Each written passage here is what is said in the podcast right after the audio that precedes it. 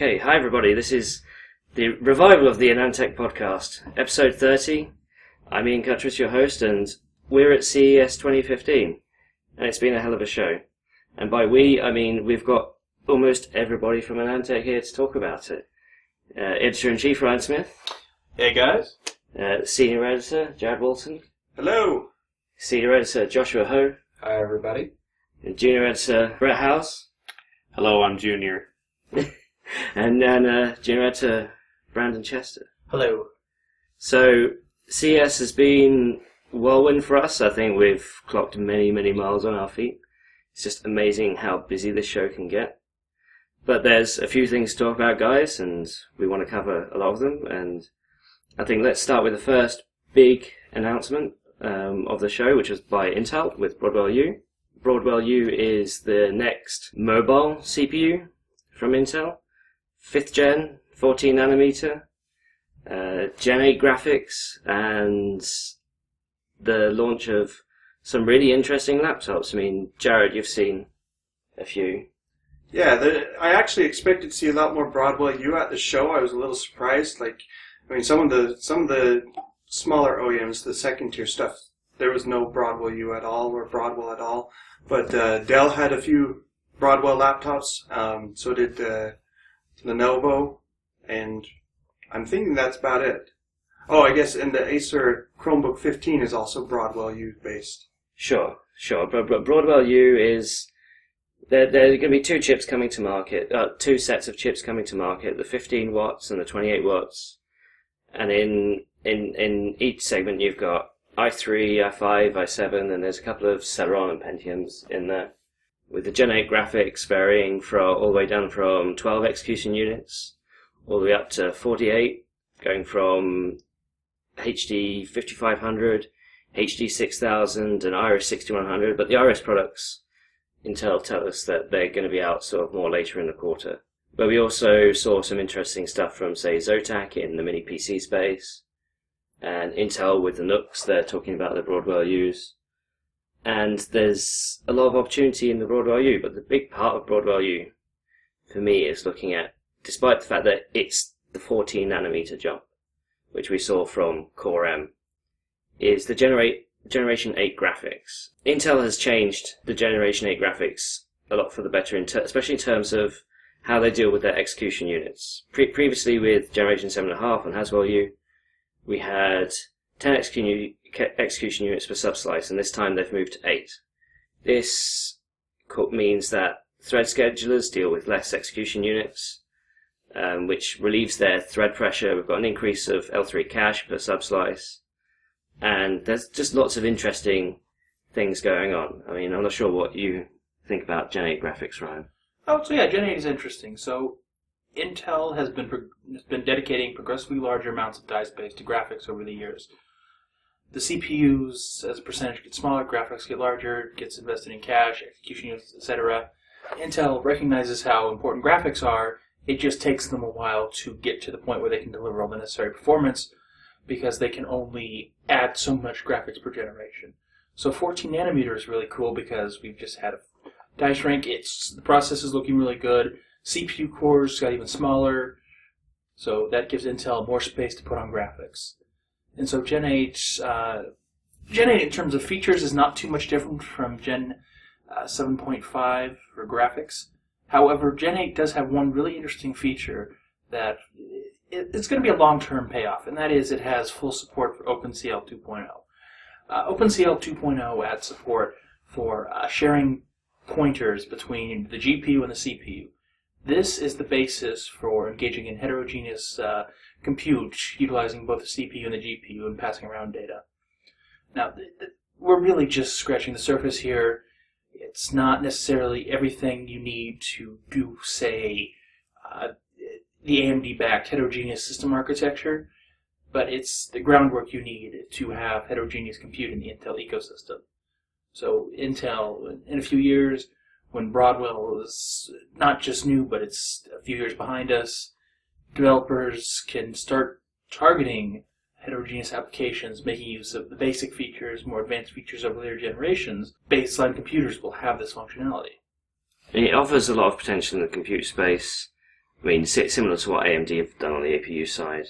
Very much so, yes. It it it enables these features. Intel tell us that these are still contingent on a driver update come due to come later in the month, and the devices themselves should come on the shelf within the month in terms of the 15 watt parts, and within the quarter for the 28 watt parts. But it's it's a really exciting time to see 14 nanometer. Yes, it was delayed, and we all understand that 14 nanometer is an expensive and complicated process.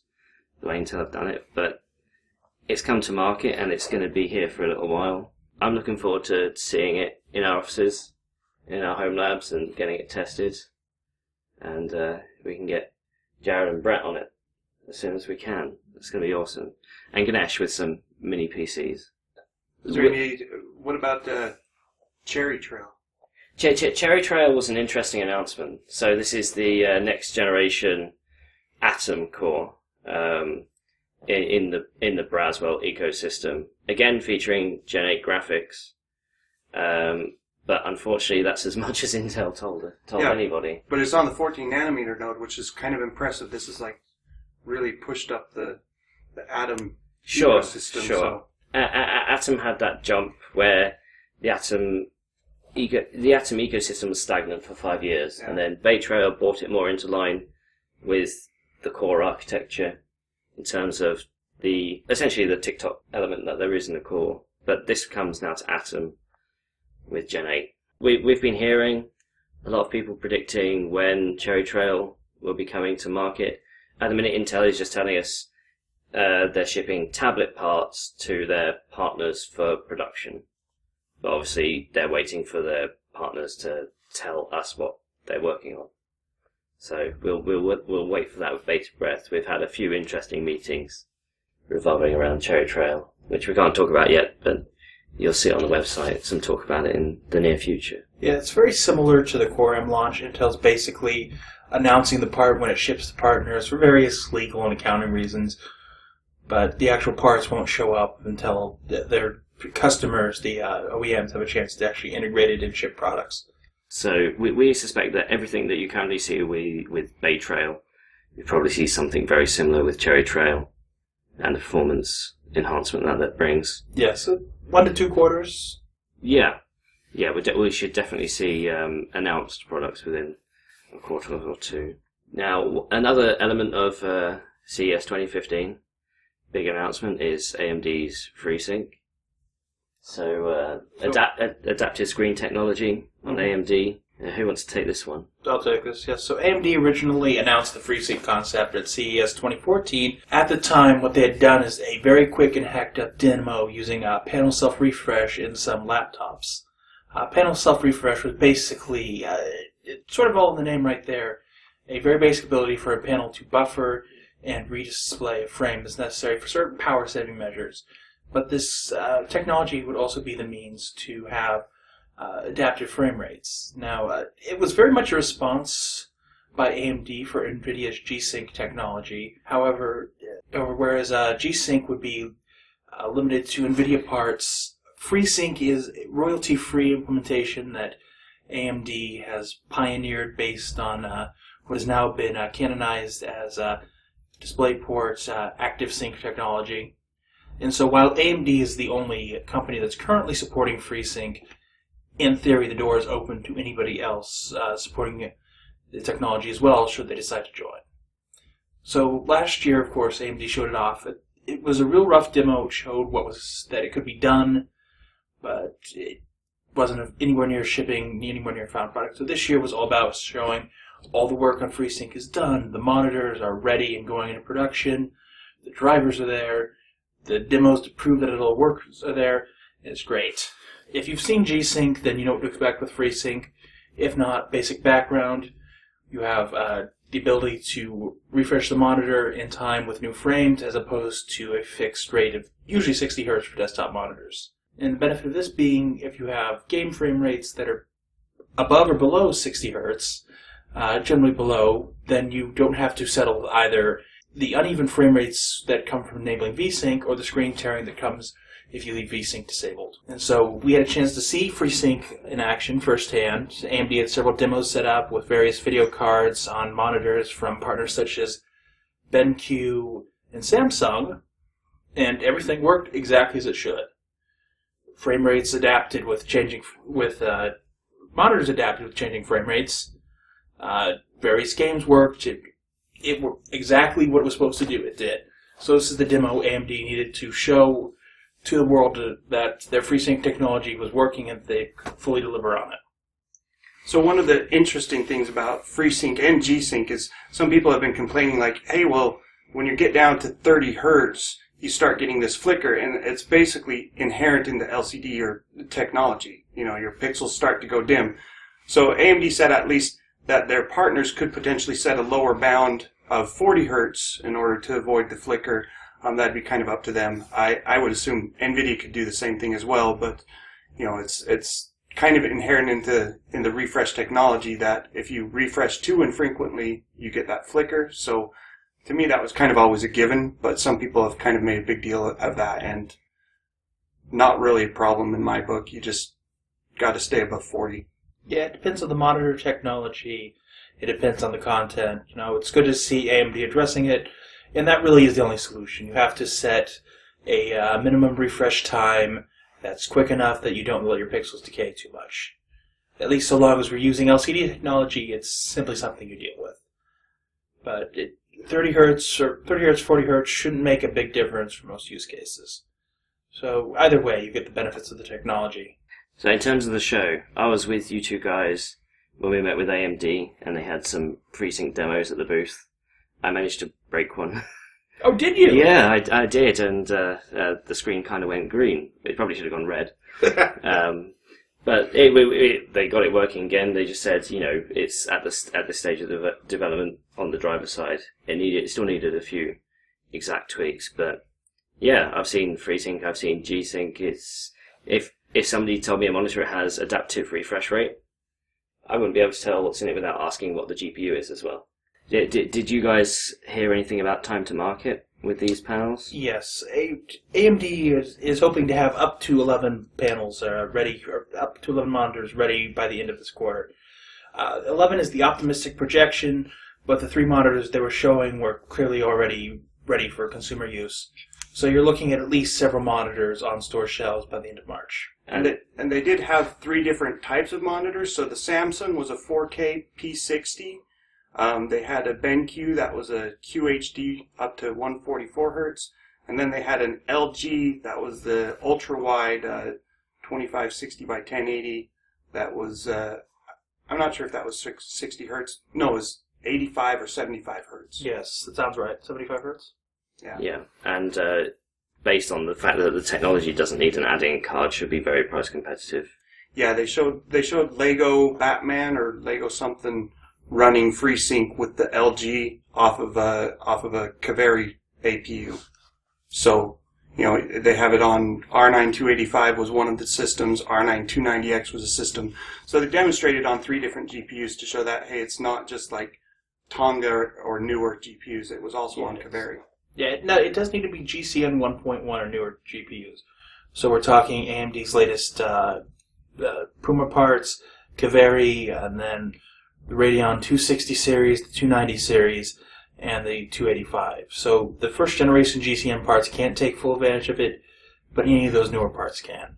And Ian, you quickly brought up a point about uh, price of the monitors. It's, it'll be interesting to see how that evolves. It does require some circuitry. We haven't had a chance to fully uh, talk to AMD about it. You do need some circuitry, however, to handle the uh, self refresh portion of it. Yeah. So hopefully we should have some f- full details on that once we actually get these monitors in for review. But it's a gaming feature. It's going to be something that's going to carry a price premium. That's what motivates these monitor manufacturers to include it.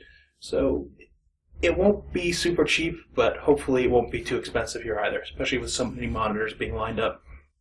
Yeah, that's that's that's awesome. I mean, I'm always interested in new monitor technology. If anybody puts checks my Twitter, I'm always talking about how cheap the 4Ks are in the UK. But in terms of AMD, at our meeting we also saw a Carrizo based laptop. So Carrizo is the next generation APU for laptops, sort of in that sort of 15, 28 watt band. Yeah, and I, I don't remember what AMD said exactly. This was early silicon, I remember them saying, so they haven't had it for too long.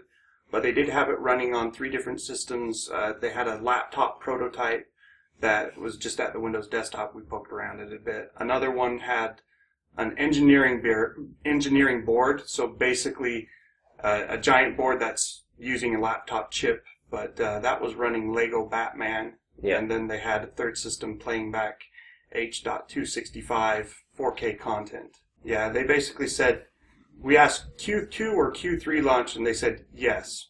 Yeah, standard standard answer, I guess. So it's sometime in the sometime in the next couple of quarters we should see it. Oh, we should see more, definitely more information Right. about it. And then on the technology side, this will basically be the last of the bulldozers before AMD moves on to their uh, Choice. Zen product. It's the excavator core. If yeah, I last of the bulldozer family. And then on the GPU side, uh, given AMD's development schedule, GCN 1.2 from Tonga is a shoe in. Yeah. So boost with the graphics as well. That's what we want Yes, to and. AMD is always uh, memory bandwidth bound on these parts. They push high graphics, uh, so they always need more memory bandwidth. So the memory bandwidth compression technology from GCN 1.2 should be a very important boost for what they want to do.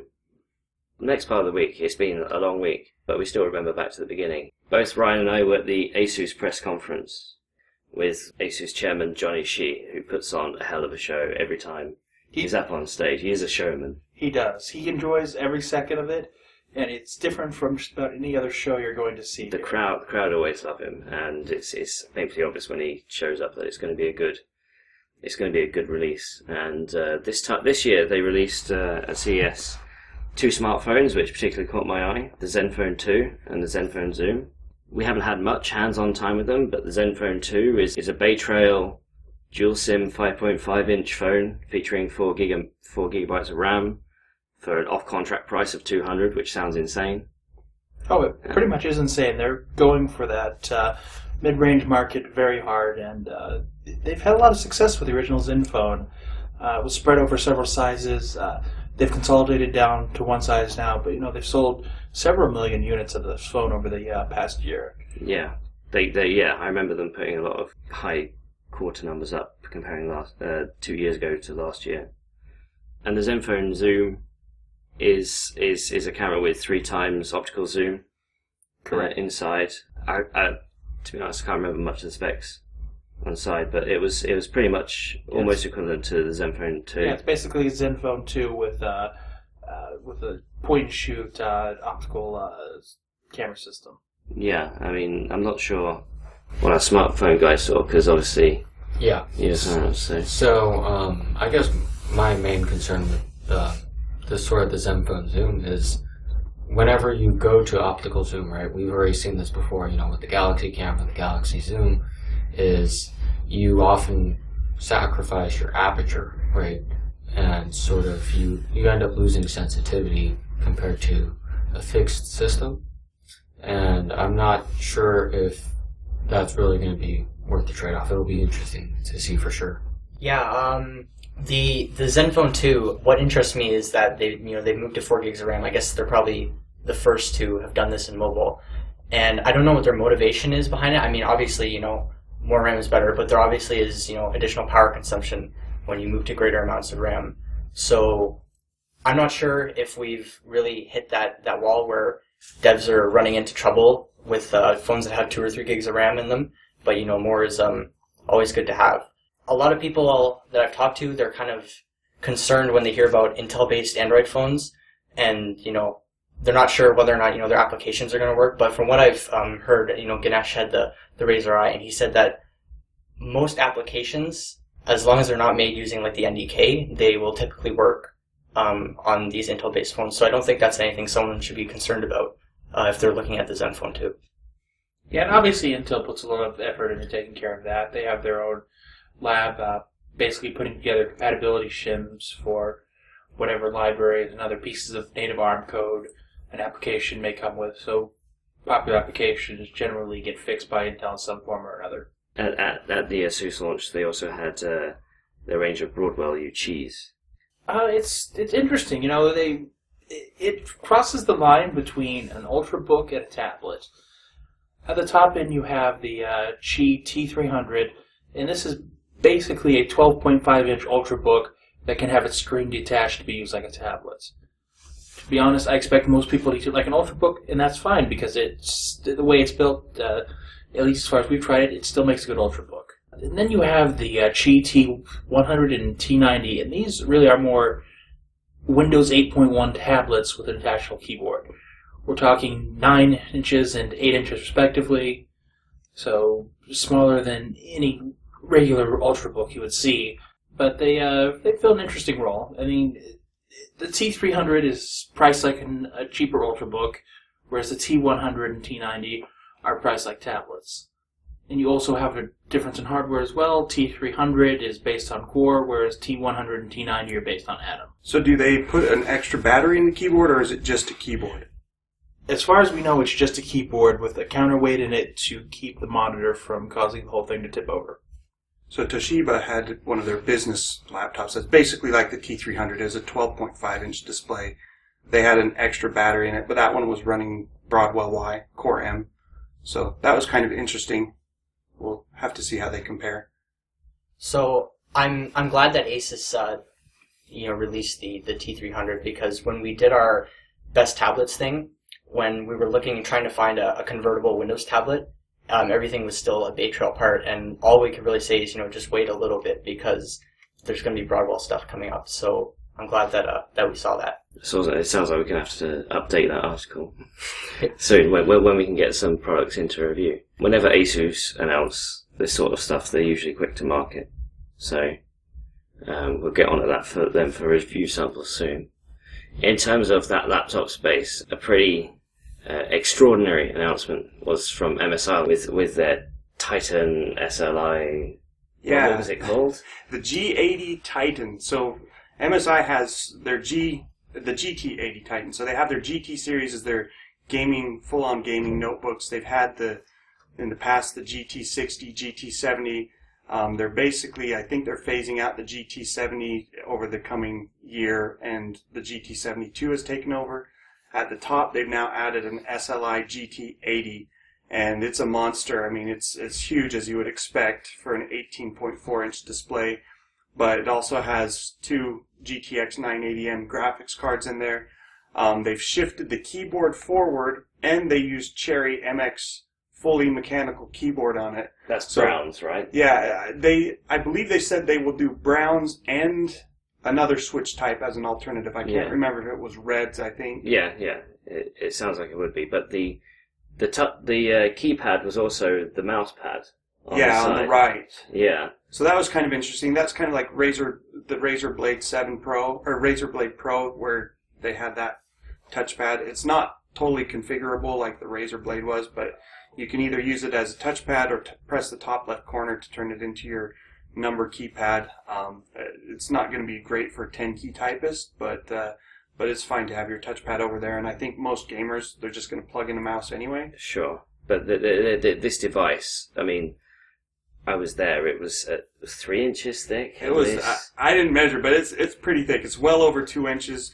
I think they said it weighed just over ten pounds, and the Yeah. battery pack is I think three fifty watts. 350 watts, and I picked that thing up, and it probably almost weighs as much as the laptop. It's crazy. I- It still seems like it might be a little bit smaller than some of the old Clevos we've seen, like the the D D nine hundred F. That thing had a did it have a four hundred watt battery or AC adapter? I think it was huge, but this is still a very big notebook. It's Um, it's it's coming to the limits of where desktop replacement type stuff.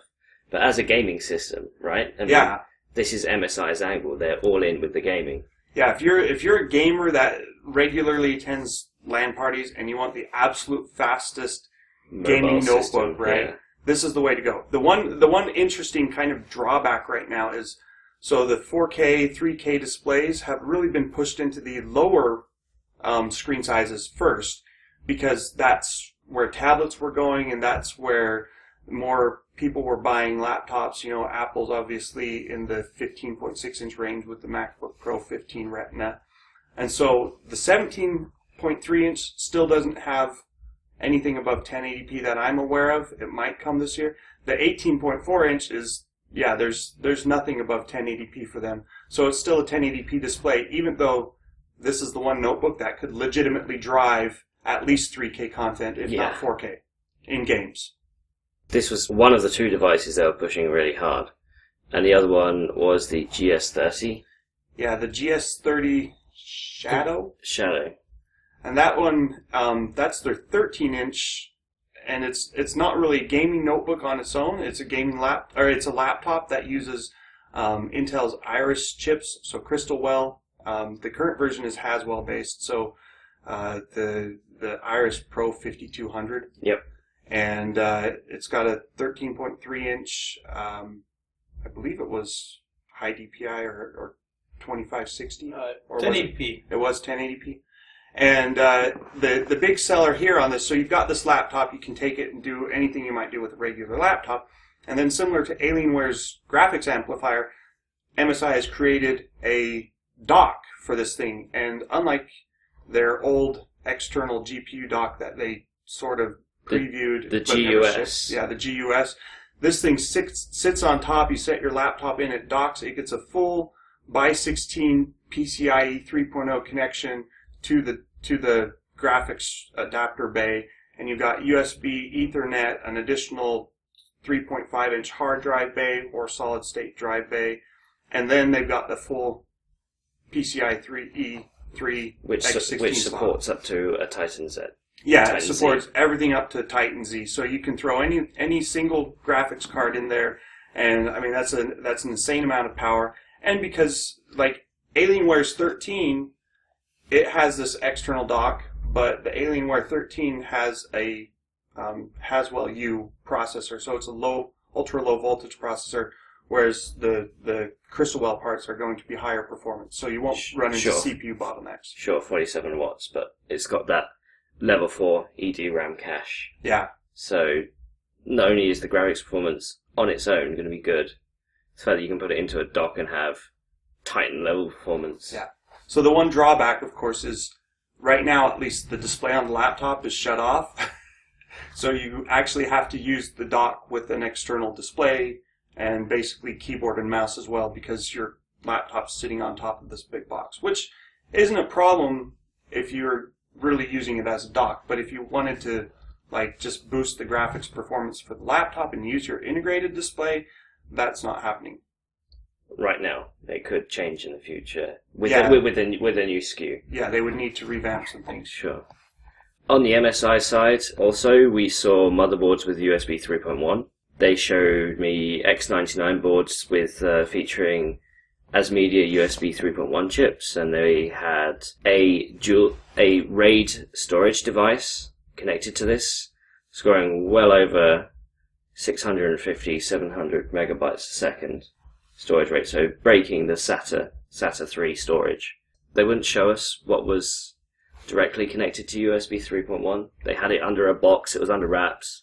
Asked them to take the wraps off, and they said no. But this is showing that USB 3.1 is coming to the desktop side relatively soon. I, I believe they said within within the quarter. They so they showed Type A, which is a standard USB connector. They showed Type C, which is a reversible connector, and Type C is the important one, especially when it comes to um, laptops and notebooks. That's the one we're going to see. The issue that the laptop manufacturers and the motherboard manufacturers have right now is USB 3.1 is still an external controller solution that requires two PCIe 3.2 PCIe 3.0 lanes. So we have to we're going to have to wait at least a year, if not maybe two, for it to be integrated into the chipsets, both on the desktop side and the laptop side, for it to become fully native. But USB 3.1 is coming. The 100 watt power charging is still being discussed. In order to support 100 watts, you have to support the additional power circuitry, which is expensive. So at this current point, the motherboards that MSI were showing did not do 100 watt charging, but it's something that they're looking at in the future. On the laptop side, 100 watt charging probably won't be possible unless you have an extra 100 watts in your power brick. But you can still do something like 20 watts. Just stand off the bat without the 100 watt capacity. Yeah, and I think MSI actually had a GT72 that had it was like a prototype where they modified it and they had a Type C connector on it, or at least Okay. USB 3.1. They weren't really Okay. doing anything anything with it, but it was there. Okay, just uh, so you're not sure whether it was a mock-up or a working demo. Right. Okay. And I, I also met with VESA, the standards people, and talked to them about some of the some of the upcoming stuff. And they they were talking about you know, Type C connectors. I mean, the cool thing is you have that potential for power and data and even display to go over that single cable. Um, so I don't know. I don't know how much you'll do with laptops, but in theory, you could have a external display with a single cable connected to your laptop, and it would get your USB ports and your Display. display and the power for the display. That's Yeah. that's maybe taking it a bit too that's- far. that's That's, the goal, ideal, yeah. but it'd be really cool because then you you know you have a standard open yeah. you know cable that can work with a, a you know single cable for a display. That, that, that was the ultimate goal of Thunderbolt, of course. Yeah, Storage plus display plus daisy chaining. but it didn't have power, right? Right, right, okay, yeah, no, that's very true. more. Yeah, extra. We're going to keep. Internally, I was going to quick say like so. So USB, the original had I believe four wires, five wires, and then USB three moved to nine wires, and I believe VESA said, anyone know? I think it was like an extra four or five more wires to do these extra power and video and whatnot. So Yeah, you need extra power and grounds. Three point one with the Type C connector is basically overbuilt at this point, uh, so that they can have support for alternate modes, and then uh, have uh, legroom for future expansion. But USB 3.1 is coming. Yes. Yes, it's definitely on the horizon. I'm going to stay with laptops, um, just because there were and laptops and notebooks, cause, just because there were so many throughout the show. And one that really caught my eye was when we visited Lenovo, and uh, we know Brett saw this at the Lenovo booth, the Lavie. So the Lavie was uh, one of those laptops that kind of stuns you when you first pick it up. It's uh, they have two models, and the lightest one is 1.7 pounds, and that's with Core. So and not Core M, and uh, So, so 1.7 pounds in metric is what about 700 grams, less than a kilogram. it is yes. It- you f- you feel like you're picking up an empty laptop. I'm sure, and this is the same things that people said with the iPhone 5 launch. You pick it up and you feel like it's a mock up, and yet you press the keyboard and it comes on, and you can use it, and it has six or seven hours of battery life. And then they have a reversible one too with the yoga style hinge, and it's two pounds, which is still ridiculously light. And somehow they squeezed a 44 watt hour battery in it, and it should, according to Lenovo, we haven't tested yet, will get up to nine hours of battery life and it also has Core i7 Broadwell U, so performance should be no problem, I would think. And uh, in addition, high DPI displays. So looks like a winner. Price is around fifteen hundred for the reversible one, and about thirteen hundred, although it's not quite launched yet. So those may be subject to change. So that was the one laptop that I thought would steal the show. What do you think of build quality on those?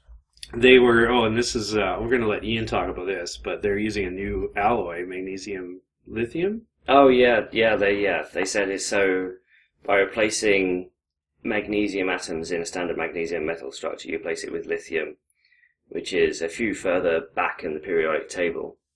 Um, I'll, I'll probably get corrected on the comments on this, but magnesium is about it's it's beyond seven and lithium's at three. So you're reducing a whole lot of weight, but you're still retaining the uh, the stiffness that magnesium offers. Um, but obviously, lithium by itself is fairly reactive, so I assume they've put some sort of film coating to reduce the re- reactivity. I felt like I was picking up a paper bag. This thing was insane. I mean, if I had a camera to see Ryan's Ryan's face when he picked it up, it was the moment of shock. It It seems too light. There, how can there be a computer in this? It seems too light. Well, it's, it's, we, we said to Lenovo, so the interesting thing would to be have a set of scales, put a MacBook Pro on one side, and just see how many Lavies you could stick on the other side. And I bet you it's three or four. Certainly, yeah, yeah. They claimed a thirty percent reduction in weight with their new alloy, and uh, this is a a joint venture with NEC that started in 2011. So this uh, laptop will be branded as an NEC in Japan, but worldwide it'll be a Lenovo brand. So uh, I think they have a winner there, but uh, hopefully we can get some to check them out. Absolutely. It was- I mean, we've been working with Lenovo recently, and so we need to Yeah, get that product in. They uh, they had quite a few other products. They had the uh, ThinkPad Yoga, Uh, it used to be just a 12.5 inch model, and now they've bumped up a 14 and a 15 inch model. And the 15 inch model has the Intel RealSense 3D camera, which uh, a few of the other vendors were displaying CES as well. The Yoga Yoga line got quite expanded. The Yoga 3 Pro launched with Core M, and now the Yoga 3, which is the little bit lower price version. They have a couple models of that, the 11 and a 14, I believe, with Core, and the 11 is Core M. What else did Lenovo have? Boy, they had quite a They bit. They had the whole ThinkPad line is basically updated with Oh, Broadwell X1 U. Carbon, yeah. Oh, and they had their 100 millionth X1 Carbon, or ThinkPad, which happened to be an X1 Carbon, amazingly. Eve. Eve, yes, they've named it Eve, and I'm sure it was designed about six months in advance that it would be an X1 Carbon, as that's pretty much their flagship ThinkPad.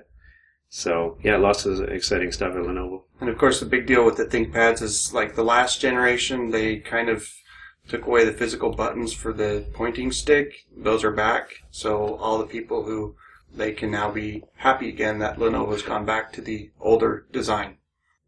In, in terms of, again, more laptop releases, um, moving swiftly from Lenovo to Dell, Dell XPS 13. Now, I must admit, I haven't kept up to date with this information, so you're to have to fill me in. Okay, so the XPS 13, uh, it's it, it basically they've had an XPS 13. This is the new Broadwell U model, and the big deal on this one, so they've got IGZO displays, the ig- indium gallium zinc oxide, so they let more light through with less power. Um, it's high DPI, 3200 by 1800. But the the real eye catcher on here, I mean, the display looked beautiful on its own, but the bezel on the laptop was like what an eighth of an inch, or certainly less than a quarter inch thick. Yeah, very small, and Dell's labeling it as an infinity display, and it it was just stunning to see you walk around the corner, and it's a 13 inch screen in an 11 inch chassis. It's amazing. Yeah, they checked all the boxes there. I think we're gonna have a pretty nice laptop to check out. And in a similar note from Dell, they also had their Venue 8 7000, which basically they had they called it an infinity display again. That was a uh, 8 inch Android tablet with uh, with Atom at the heart of it, so it wasn't ARM based, and yeah, it had an infinity display. It was 2560 by 1600 OLED, which uh, especially in the dark booth we were in, really really shone because of the you know the insane blacks. It just looked fantastic, and the performance was excellent from what we saw out of it. Uh, obviously, it's not shipping yet, so we didn't have one to actually test, but we did poke around in it a bit, and performance was really good. I know Jarred. Uh, Jarred, Jarred snuck a couple benchmarks on there. I, I ran 3D Mark Unlimited. Uh, I think the score was around 20,000 something. I may have posted a Twitter of that. I don't recall, but um, it's not it's not going to be the fastest 3D Mark Unlimited score we've seen, but it's certainly a, a big jump up from the previous generation of Intel Atom chips um, in terms of 3D performance. So Intel's definitely moving up in that area. And I mean, if for a lot of things, you know, graphics isn't the be all end all. So you know, it, it just has a beautiful display, and that alone is enough to sell it to a lot of people. I think. Yeah, and, and staying with Dell for a moment, they, uh, of course, had their Alienware line there too, and they had the graphics amplifier that we actually got to see finally. Uh, and they've also revamped the Alienware 15 and 17. Is that correct? Yeah, actually, the 15 is new, isn't it? Okay, so and they've they've kept the styling of the 13, so they're now going for the thinner, thinner, lighter. It looks nice. They, I mean, they they have a consistent styling with their Alienware line, and uh, that's something I've uh, really liked about Dell lately. They've really focused on keeping their styling consistent across their product lines, which is great. I think something else worth mentioning, just in general, is a lot of the at least upper range laptops, anything over about a thousand dollars, seem to have finally mostly ditched TN panels, which I'm pleased. um, so you know, there's lots of IPS or AHVA or whatever PLS, um, and most of the most of these good laptops that we saw were definitely not using TN panels, and so the the end of TN it feels a little closer, but I imagine the budget stuff will continue to be there for a long time. But it, it's good to see that at least you know the the mid range and above is mostly moving away from TN. And also, there's been a bit of a bit of a push to SSDs in a slightly lower price bracket, eight hundred dollars or so. Uh, I'd sure like to see SSDs in the $500 laptops, even if they're small. Um, spinning hard drives are, are generally not what we what we prefer, especially in a non-text. So um, it's nice to see. There's been a lot of people asking personally for recommendations on laptops, and I can't recommend something without an SSD, and it's always over their budget. So perhaps 2016 will be the year that we get rid of the spinning disk in the average laptop. That would be awesome. I want to change tack for a second. There's a lot of laptop talk, um, but one of the highlights of my show was actually getting a chance to play with Oculus, the the next generation. What what, what do they call it? The next Crescent Bay. The, is, is so this is the next. This is a prototype. Um, it's not yet released, so they have DevKit one, then DevKit two. Now it's it's eventually we'll make, I assume, DevKit three or the retail model, but they're calling it Crescent Bay right now. Right, and so my, my previous experience of Oculus is worse than most because every demo I seem to partake in seems to break within a minute. I'm not sure whether that's That's your aura. I, I, I don't know. It's uh, the con- the consistent element in that chain seems to be me, but I finally got to have an Oculus demo where it worked, and you could see the depth. It felt that you could feel the depth. Yeah, I mean, the, one of the big things they had was um, the audio. The so the audio what they call it VR audio. VR audio. So it's basically directional calculations of audio. So making sure that if it, it if there is something happening three feet away at an angle, when you change your head, it changes the effect based on which direction your head is facing. So they, we, we, I mean, I tested it, Jarred tested it, Brett tested it, and the demos that they had, you could all hear the audio adjusting around. Um, the depth quality seems to have improved. Uh, um, I mean, you, you guys went into the technical details with the CEO. Yeah, so there's a couple of changes. So DevKit 2 was a 1080p display, and of course you're basically doing not even half of the display, but roughly half for each eye. So essentially, uh, what is that? Uh, nine just a half. whatever, yeah. 960 by by 1080. But um, so you could definitely see some pixelation and such with DevKit 2, and now they've bumped up the resolution. They wouldn't say how much, but it's it's. I, I can't imagine it's anything other than 2560 by 1440 display, but it definitely helps remove the pixels more. They're still a little bit visible with the magnifying glasses, but um, it looked really nice. And um, the other change they said was DevKit 2, they had um, a minimum persistence of of basically basically they if they show the image on the OL, the OLED too long, they would get some uh, some bleed over between frames, and so they discovered that they needed to black the frames in between. So they'd show the image for two milliseconds, then black the black the OLED, and then uh, and then show the next frame. They went from doing that 75 hertz with the DevKit 2 to doing that at 90 hertz with this um, Crescent Bay. So I mean, it, it was really impressive. It definitely was improved from the Dev Kit 2. They are not, however, giving any real information on availability at this point. So um, you know, it's it's getting closer to release, but I don't know that we'll see it this year. We'll just have to kind of wait and see. There's definitely a lot of software and even other interface type stuff that needs to be worked on. Sure, But it's still, an, I mean, it's the best demo of VR that I've seen. The only the only issue is it, it still feels a little gimmicky, right? right. It was, it's it's well, when you look down, you don't see feet. Yeah, For example, that, that, that was my thing. One one of the demos that they had, you were essentially standing on a, a big cityscape, and you, you were at the edge, and you could look over, and obviously you'd see down, and it felt like you were, you know, 500 feet up. Um, but the fact that my feet weren't there kind of took me out of that experience. Another thing for me is, it seems that Oculus are waiting on the resolution increase. Um, because on certain certain parts of the demo, I felt the perceived resolution was perhaps lower than it could have been. I mean, what exact what is the resolution of reality? Nobody no nobody Yeah. really wants to put a a number on that. But when you look at a screen, you know, it it felt like I was looking at a 720p screen kind of close up. Um, so I think the the the CEO he said he kind of said, you know, we're waiting for when we can get 4K per eye, 8K per eye, when then we can really increase the pixels per inch up. And then all you need is a graphics card that can drive that. Right? yeah, yeah, yeah. And Ryan, then- when's the 8K graphics card capacity coming? Sooner than you think. Yeah, let, let, let, let's hope on that front. But Brett, do you have anything to add on the Oculus front? You had to go. Yeah, it was uh, my first time with Oculus, and it was very interesting for sure. The cityscape was why I enjoyed, and they also had a great T Rex demo where you, you're going to get eaten by a T Rex, and you just keep telling yourself in your head, "This isn't real. Don't worry. I don't have to move. I don't have to move. I don't And have then to he move." spits on you. And then he spits on you. Yes. So it was uh, certainly entertaining. Uh, I think they, yeah, clearly have a little bit of work to do still, uh, but I don't think money is going to be the problem. So I think they'll get it all sorted out.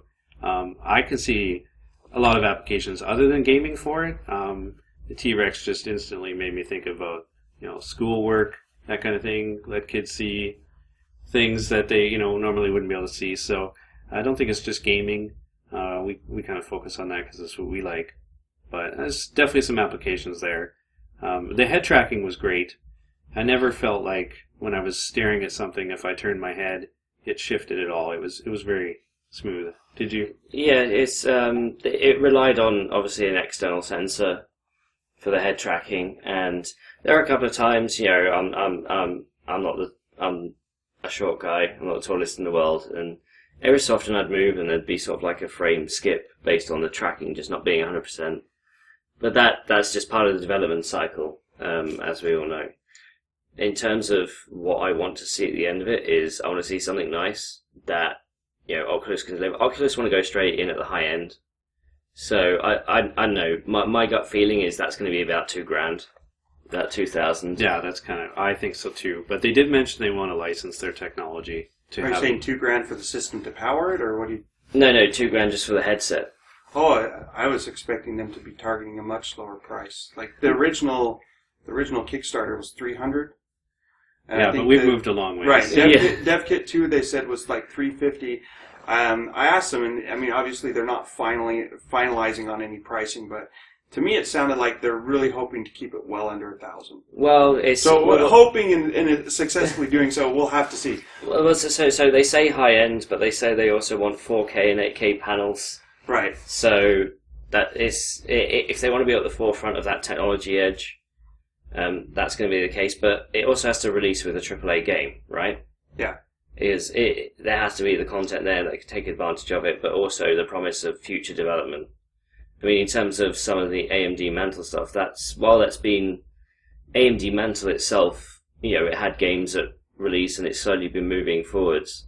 The level of content still needs to ramp up, and I think Oculus will have that, may have that problem to begin with. But the fact that they've already got a very in-depth development community will help on that front. With Mantle, it was a case of you had to work really closely with AMD at the beginning. So um, hopefully that will be one of their big pluses in execution. And again, yeah, funding should not be that important. Moving on from Oculus, um, Microsoft Lumia. Yeah, so um, I got to uh, meet with the head of Lumia Imaging last night, actually, and uh, he showed off the new Denim update to the Lumia camera app. So Nokia and now Microsoft has consistently provided a, a great camera application and a great camera experience. That's kind of been the focal point. Uh, Windows Phone has its detractors, as I know as a fan of the platform. I hear them all the time. However, the camera has always been great. Um, it's always been a bit slow though. So one of the things that they updated was to make it extremely fast. So uh, turning on the camera now takes less than a second. It's almost instant uh, compared to about four seconds before, which was quite a delay when you wanted to get pocket to picture. Um, they've increased their uh, signal processing algorithms to give a sharper image quality. They had some uh, side-by-side demos with the previous, which was already pretty good, and it was a clear difference. Um, obviously, that's their demos, so and I don't have an old version to test it with anymore, so we'll have to take their word for it. We did get a quick chance today to compare it to the Sony camera, and uh, seemed to come out ahead, but we haven't had the Sony in for review either. So another cool thing, they finally added HDR, which is something that they've never had, which is strange since everybody's had it for years. Um, but they have a dynamic HDR that you can adjust after the fact, which is kind of a neat implementation. Lets gives you some control. Maybe you just want a little bit of the HDR shadows to to go away. Probably the coolest thing was the dynamic flash, though. So uh, the camera takes two photos, one with the flash and one without, and then after the fact, you can adjust how much flash you want on the on the picture with a slider. So maybe you just need a little bit of flash to brighten up the shadows, or maybe you, you need full flash. But generally, full flash on a smartphone blows out all the colors. Uh, so we don't really like to use it. So, so that's a software implementation in basic interpolation. Yeah, so it yeah, exactly. Um, if you take a, a low light photo with the flash on and off, you can tell on the how much green there is on the uh, on the dark on the dark photo. And as you move the slider up, the, the goes away almost instantly because it can pull the data from the other photo and uh, fill in all the gaps. So it's it's pretty slick Im- implementation. They did a great job with it. Um, it also does 4K video now, finally. Uh, and unfortunately, that's only going to come to the Snapdragon 800 series because it needs the ISP on that chip. So uh, hopefully there'll be some updates to new phones that have enough ISP to run this new camera app in the future. But uh, I kind of poked them a few times and they wouldn't really say about future cameras. So we'll just have to wait on that one. That's great. Now I, want to loop it back for our final point. Back back back, back to the uh, beginning of the week. LG Flex Two. Um, you guys had a play with it. I was I unfortunately haven't read much about it, so give us your thoughts. Yeah, so the LG G Flex 2 is, you know, for people that haven't really known anything about it, it's a refresh of the G, original G Flex, right? And it also kind of serves as a mid-cycle refresh of the LG G3. And so what that means is they reduced the screen size on the G Flex 2 from 6 inches to 5.5 inches, right? And they also you know, sort of instead of the G3, which has an LCD display, they have a plastic OLED display to enable that curved uh, design. And the resolution does go down uh, due to the OLED technology, so it goes from Quad HD to 1080p. And we also see a new chipset, which is the Snapdragon 810. And Now that's the first shipping Snapdragon 810. Yeah, yeah, and it's you know that's actually pretty interesting to see. Uh, you know, we, we've we've known for a while what Snapdragon 810 was going to be, but you know now we're finally starting to see shipping implementations. In practice, you know, the performance, I was actually really surprised. Um, I guess it's, you know, they, they, they had early, this was very early software, I think. There, there was a lot of testing you know, and you could see a lot of sort of debug software. So I'm not sure if our observations on that can, especially performance, can really be final. You know, but I noticed there were a lot of there were a lot of stutters and a lot of lag. Did it? Did, it, did they say how close this was to launch Um, exactly? So they they LG representatives did say you know end of January they're going to be launching this in South Korea. So you know we we've had cases where we get software that's just dramatically earlier in the dev cycle. You know we're talking months before launch, but you know that's what they have on display. okay, so it's still time for at least a couple of iterations internally, Yes. and then another few more before it reaches North American and European markets. Yes. I think Brandon, you tried the Desire 826, and I think we both agreed Yeah, that was so- noticeably smoother. So one thing to note is that although it's January, I don't think we checked the build. I don't think we were able to check the build date on the Flex Two. Yeah. But just because it's January doesn't mean the build that was on them is from January. You know, like this might have been quite an earlier build. But definitely when we tried the Desire 826, which was running, uh, I guess, running on a quad A53 or two sets of quad A53s, it was definitely a lot smoother, even though that was also, you know, pre-production software. As for the G Flex 2, um, I thought it was interesting that it definitely, if to me, it felt smaller in the hand than the G3, which you know has the same screen size. So I don't know how much of that is due to the curve, but it definitely um, makes for some interesting ergonomics. When you're using it like a phone, you know, it kind of uh, fits well to the shape of your head. Um, as for putting it in a pocket, I don't know how much the curve might make it a bit uh, less comfortable than a, than a flatter device. I wasn't able to throw it in my pocket there for uh, security reasons. yeah, but- they're all attached. The alarms. Yeah. yeah. Um, but it was definitely interesting. The self healing thing is too. I mean, obviously we saw that on the original G Flex, but they had a demo with some, um, you know, copper brushes, and you could re- like you could look at it and just see the scratches sort of, you know, disappearing after you scratched up the back of the phone. So So Brandon, uh, uh, Brandon, we're over there, Josh and I, checking it out or waiting to check it out, and this is after their press conference. And man, there's there's guys just punishing the hell out of these things. There's guys just smashing them flat, and, and they stayed working. So uh, they did say that they'd made the glass stronger on the G Flex 3. But then one guy, he's got a video on it, and he's just like mashing it and bending it. Then he flips it over to test the self self healing stuff, right? And he pulls out like a quarter or some coin, and just like totally scratches the heck out of it. And I mean, like, there's just a huge pile of like scratched off debris next to it. And he's like videoing it, and he's not even talking, but he's videoing it. And I'm like, yeah, it's not going to self heal from Yeah. that. So th- yeah, LG definitely made it clear that it won't survive if you take like a screwdriver or a key to it. It's meant for like you know you're in it's in your pocket. Maybe there's like some sand or you have like some change in there for a tiny bit, and then those little scratches will go away. It won't survive fire, for Yes, example, that sort of thing. Yeah, and it, it you know they talked up sort of this circular design, and and it sort of looks like brushed metal, similar to the G3, but um, due to the constraints of the coating, it does end up glossy, and it, it does attract fingerprints. You know, definitely smudges a lot if you're if you're used to you know sort of the Galaxy S4 and sort of a lot of other phones with a glossy plastic finish. It's similar in feel, but um, I'm not sure. It felt a little bit, you know, it felt pretty fingerprint resistant, but I don't really know if that was just perception. It, it you know, that's definitely a very subjective thing. Um, the other thing is the display. It, it's definitely a pretty good display in my experience. You know, it got reasonably bright under some pretty harsh lighting, and it remained readable. But I noticed right away, you know, like the lollipop quick settings is a single flat color, right?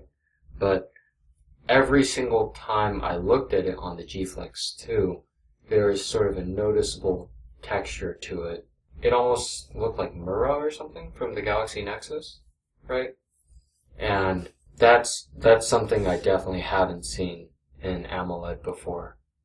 Uh, but on the bright side, I guess they they did fix sort of the purple smear, smearing ghosting effects that we get on a lot of the Galaxy phones, which you know I'm not I'm not sure what causes that either. Um, no one no one's really you know given us a conclusive answer. We've never really been able to find one because we can't exactly tear apart a display like that. The one, one, one thing that's just come to mind from the beginning of the week. I mean, Ryan, you're at the NVIDIA press conference. Ah, yes. Talk about Tegra X1. Yes, the launch of Tegra X1. So this is uh, NVIDIA's next generation Tegra chip. Uh, if you know the roadmaps well, this is the uh, chip formerly known as Erista, and it's an interesting, uh, it's an interesting change for NVIDIA. Cars.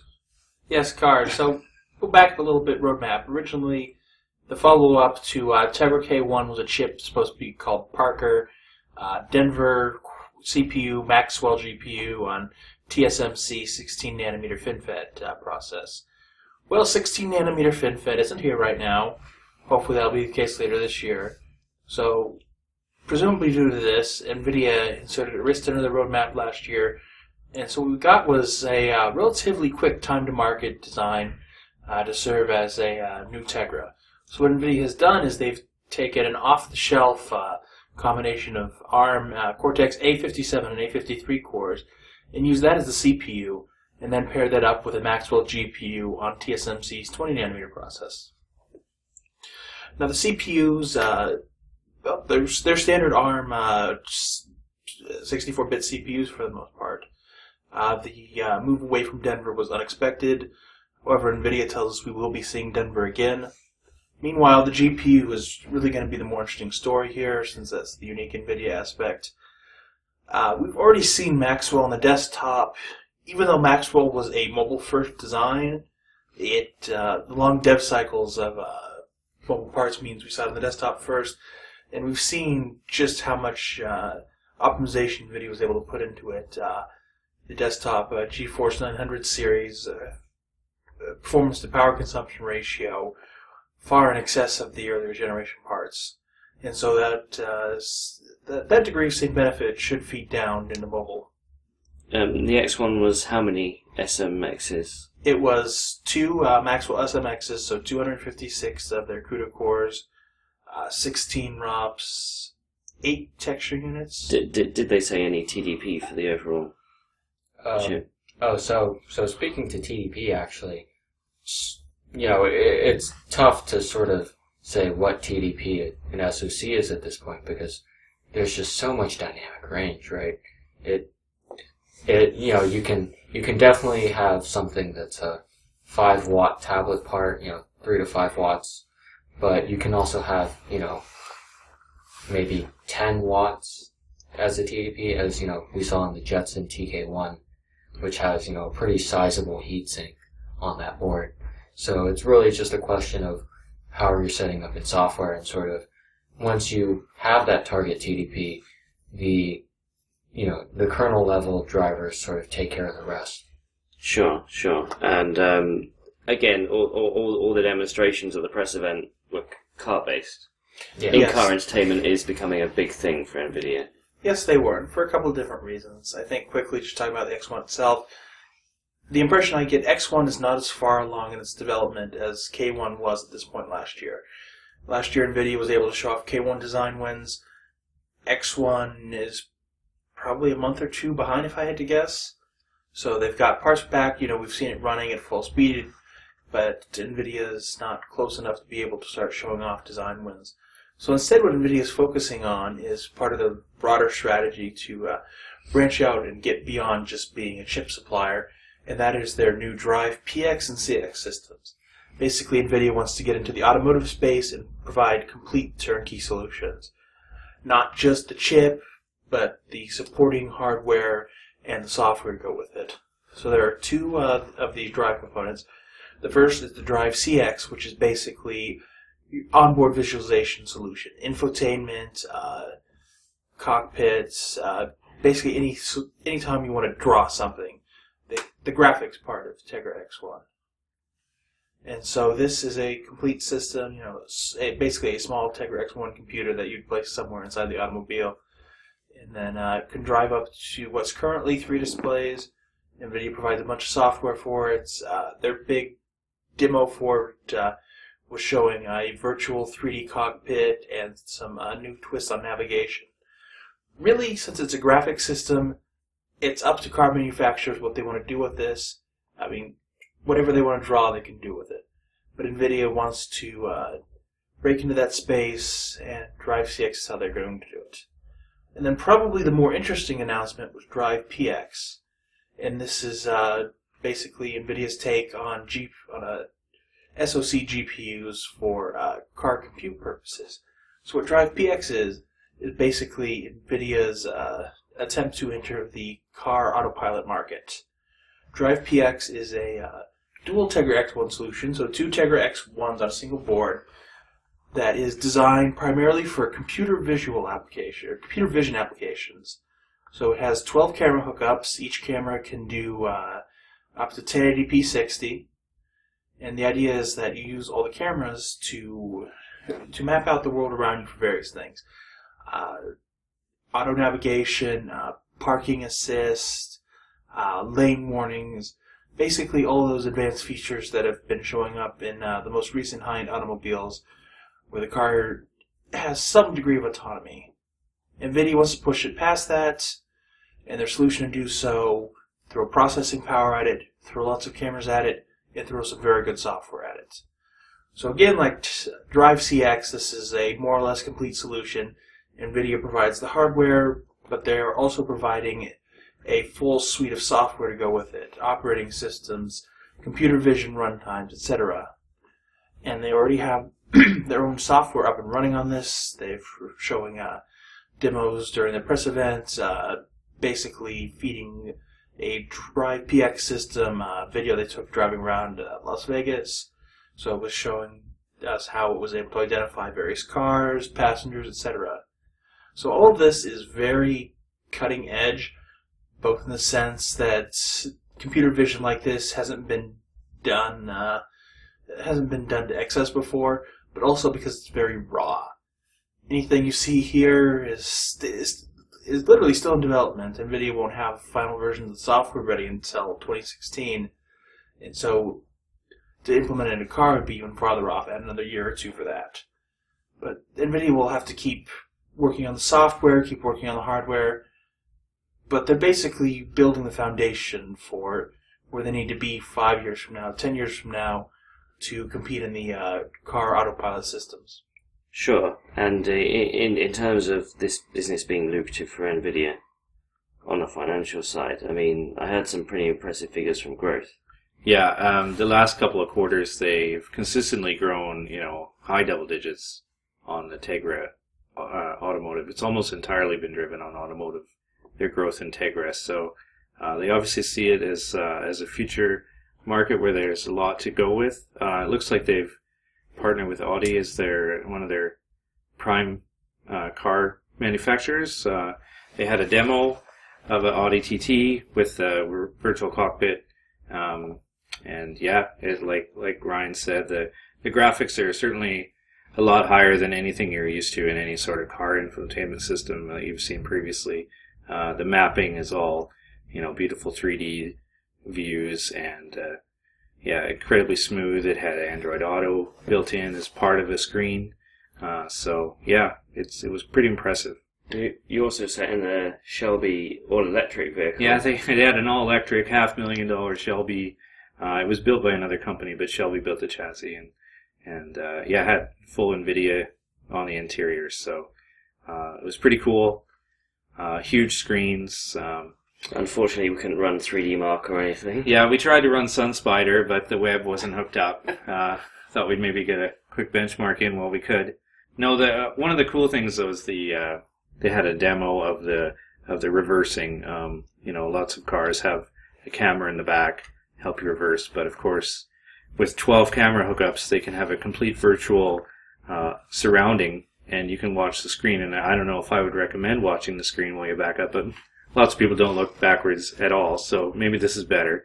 You can see your car and everything around it in a virtual setting, so it isn't actually your car; it's a rendering of your car. So it could could prove safety. I mean, the car will probably be able to tell if there's a bike behind you and stop you automatically. So this autonomous car thing is uh, it's getting pretty large.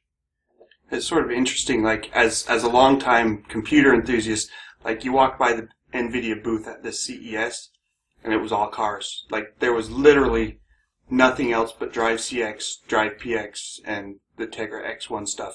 Yeah, no no GeForce, no Quadro, no Tesla. No Shield. Last year it was all about Shield, X, uh, the Shield tablet and and whatnot. But uh, yeah, so welcome to the new NVIDIA, I guess. Oh, No, actually, there there is something else that Nvidia did launch during the show, which was kind of this this stealth launch. So they they launched GTX 965M. Um, it's basically just a further cut down version of GM204. But interestingly, like they literally told us nothing about it. I found out I found out about it at MSI's um, suite when they said, "Oh, yeah, that launches on Tuesday, but you can't talk about it yet." so I, it's still, I mean, Nvidia just launched the 980M or the GTX 980 series a few months ago, so they didn't really want to rehash that. So cars. Yeah, it makes sense. They're consumer electronics show. I mean, it, it is by its very nature supposed to be very consumer focused. So Nvidia is going for things that they can directly show off to publics. I just look forward to the day when I can tell my car to take me to my brother's house and not have to drive myself. I like the I of might, I might die before that happens. Or, or, or, or for falling out of the uh, pub and saying, send me home. yeah, that's Ian, right? yeah, yeah, absolutely. Designated driver. Yeah, make the car the designated driver. That'd be that'd be great. So uh, that kind of wraps up our our CES 2015 podcast. Uh, what what time is it? It's, It's like 1 a.m. yeah, it's 1 a.m. So we're all yawning. We're all tired. We're all going to go to bed. And just one final thing from you guys. Um, has there been anything particular CES 2015 that's been your one key memory from the show? Well, I guess you know, like on a completely random note, there's like this really cute dog at, like one of the booths. But um, no, I guess more seriously, uh, I definitely think you know, sort of, we've been seeing wearables, and it, it's kind of interesting to start seeing sort of eyewear that it is much more functional than sort of Google Glass. Um, you know, sort of, it's definitely not there yet, right? It's still very much a you're gonna stick out like a sore thumb, right? Everyone's gonna ask you what you're wearing, and everyone's gonna say, "No, you can't record me." but it's nice to see that there's still progress being made in this area. Oh, Jarred? I think the Oculus demo was really cool to see the updates. It- It's gotten better. The the VR audio is definitely immersive. I mean, it's nothing that hasn't been done before in terms of of audio, but to combine that with Oculus was that was an amazing experience. My only my only issue with Oculus is like your your eyes can feel a little claustrophobic with that thing on. So like if you were trying to play a game for you know an hour straight, that that might be a little bit much to ask. But it's it's a really cool demo and it'll be really exciting to see where that goes over the coming years. Um, gimmicky or not, it's it's awesome looking. Cool. Brandon? Um, you know, one of the things, this is kind of a small thing, and I, I didn't expect to see it. The day before um, I arrived, I was talking with someone who asked about 120 hertz displays in mobile, and I'm like, no, I don't think that's going to happen. You know, there's obviously increased power consumption, no one's really asking for it. And then the next day, uh, when we went to MediaTek's uh, event, they had a demo of it, and it's we did a we did a slow mo video of it just so you could see that you know there's there's like a significant increase in frames, and obviously that's not as notable noticeable when you're just viewing it yourself. But what is very noticeable is that there's significantly reduced motion blur like when scrolling. So I think that's going to be something interesting to see if that shows up in future mobile devices, or if that just kind of ends up going into the tech demo land of things that never come to be. So we'll see that. I guess uh, we'll see what happens with that in the future. Sure, MWC, Yeah. maybe, in a few months. Ryan? All right, so two things, I guess. Thing that probably most surprised me, and I apologize in advance. I do not know the name of this company. As I was walking through South Hall to one of my meetings, a company was showing off a, a technology, a coating, I guess they had to make uh, electronics that were waterproof. As in, we're talking, Oh, I saw that. yeah, as in, we're talking circuit boards in a tank of water that have are plugged in and everything. Was that that TV? The TV. The TV we, we saw, saw- the we saw TV that on the well. way to. Yeah, Motorola's actually done that on phones before. Um, they have the nano coating, but it doesn't really make it waterproof. No, thi- this was. This is like a TV in a tank. Like Yes, this was complete. This was going waterproof. Uh, you know, a, a full uh, SOC board. A bear. What? Yeah, the- board. Yeah, no, bare board. Just chips on it, cables coming out, and everything in a tank of water running. So that I, I honestly don't know if anything like this has been done before or not, but visually is extremely impressive. Larger scale, I think, working off what Josh said, you know, wearables and IoT were big at CES this year. Uh, we're still very early into the development process. Right now, right, manufacturers are at the stage where they have the technology and they aren't really sure what to do with it. Marvell, ARM's partners, etc. They're all floating around various ideas. A lot of these ideas aren't going to pan out, but you know that's the case when it's early technology. But expect to see a lot more out of IoT and wearables over the coming years as these companies figure out what they want to do with it. Brett? Uh, for me, it'd probably be the Dell XPS 13. Uh, it was pretty stunning to see it the first time. And just you've been wanting thinner bezels on laptops forever, and uh, they didn't just make them thinner; they basically got rid of them altogether. So it's it's a great looking laptop, and I can't wait to see it. The only issue is it's still got that bottom bezel, right? Well, then the bottom bezel has all the drivers, of course, for the display, so it's necessary, and that's where they decided to stick the front-facing camera. So. Yeah, It's- that's interesting. Yeah, it's actually at the bottom of the display, so um, I, I'm not sure how that's going to work out for them, but uh, I you have to put it somewhere. So definitely the Dell. What about you, Ian? From, from my perspective, I mean, c- coming into CES, the Broadwell U was the big thing, Intel's Broadwell U launch, and then one of the first meet, one of the first press events was the Asus ZenFone. I mean, a 5.5 inch Full HD dual SIM phone, um, with four gigs of DRAM for two hundred dollars off contract. That that was a really really big thing. And then I, I, I have to point to the Lenovo Lavie. That that that device was so light. You you'd pick up your bag and you wouldn't feel it. It's crazy. And I guess I didn't really think about lightness necessarily in laptops that much before because I carry it around a ZenBook, right? So And the problem we had at Lenovo was that we started with the Lavie, and then they showed us some uh, ThinkPads and some Yoga things. yeah, yeah, it's, Instantly, everything feels like it weighs hundred pounds. yeah, yeah. So um, yeah, you, the the Lavie to end your day, not to start it. yeah, exactly. Got to start. You got to end there. Yeah. So um, this has been our show at CES 2015. Um, we're all going to go head to bed um, before we fly home tomorrow. Hope you've enjoyed it, and uh, we'll catch you next time.